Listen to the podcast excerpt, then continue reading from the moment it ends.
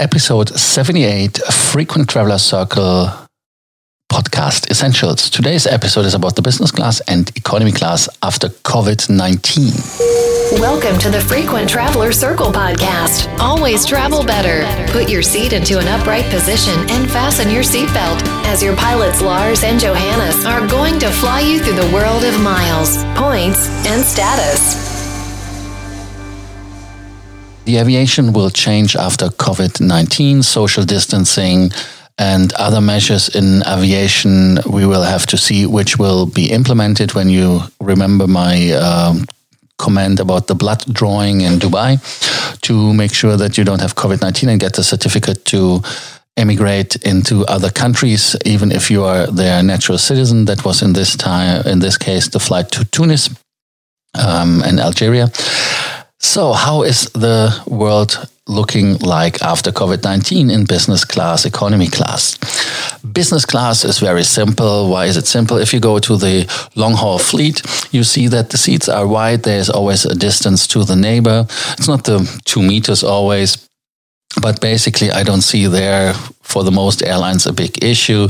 Maybe you can see say that there's a problem with lot where the seats are next to each other um, but we will see that when you have staggered seats, for example, it shouldn't be either a problem. On the other hand, when you go for domestic flights on the smaller aircraft, 320s, should be either a problem because mostly the seat is left empty. Some airlines like SAS or um, yeah, depending um, on the airline, they don't have the empty middle seat. So that should be something which they maybe have to consider, and not only to consider for business class, they may have to consider it for economy class as well.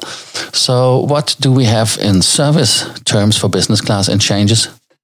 Nothing, because um, basically you get your food, it's um, covered with the plastic, and you get it on a tray. Shouldn't be a big issue. Maybe the selection of the drink will be changing, like it's now that you just get a bottle of water or a bottle of Coke. I don't know that they will change it to that way or you get the can that it's everything is closed and uh, returning from the way where they started to use the um, bottles, the 1.5 liter bottles or the bigger bottles on the flight. Maybe they return to the little cans you all remember. I don't know.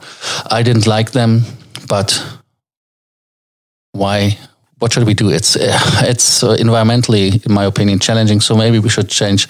Just everybody has his own bottle, and can it fill up before the flight? I don't know. We will see that. But economy class, there will be, in my opinion, a little bit more changes coming on the long haul and on the short haul flights. Why? Because when you do social distancing, and nowadays you see it on airlines like Lufthansa, they leave one seat between passengers empty. And that is challenging by a lot of things. It's economy wise challenging. Why is it economy wise challenging? It is economy wise challenging because they cannot sell it. But um, how much is the price for the for the seat?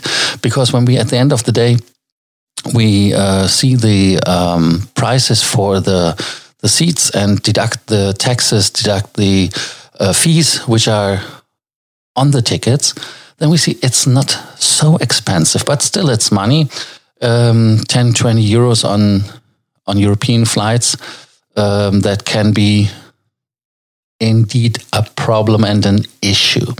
So uh, we will see that. So flying will get more expensive, and in my opinion, it is really yeah, it's an advantage if if the seat is empty. Why? Because on on two levels. Level number one is more space.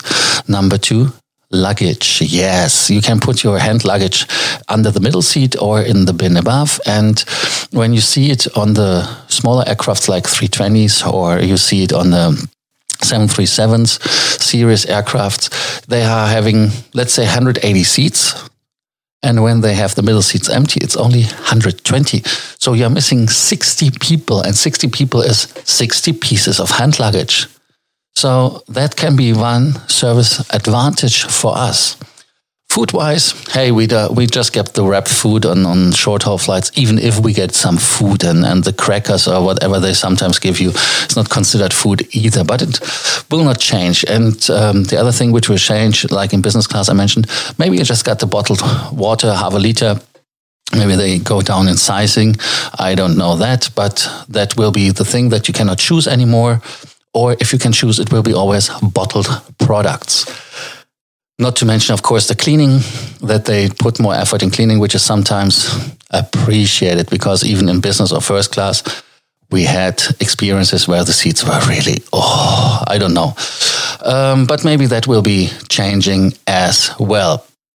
And um, if we go to aircrafts like the ATR 72 or the Embraer series, or the Bombardiers, the CRJs, which have two seats and two seats. There, the economics is a little bit different because it's not one third that you are losing.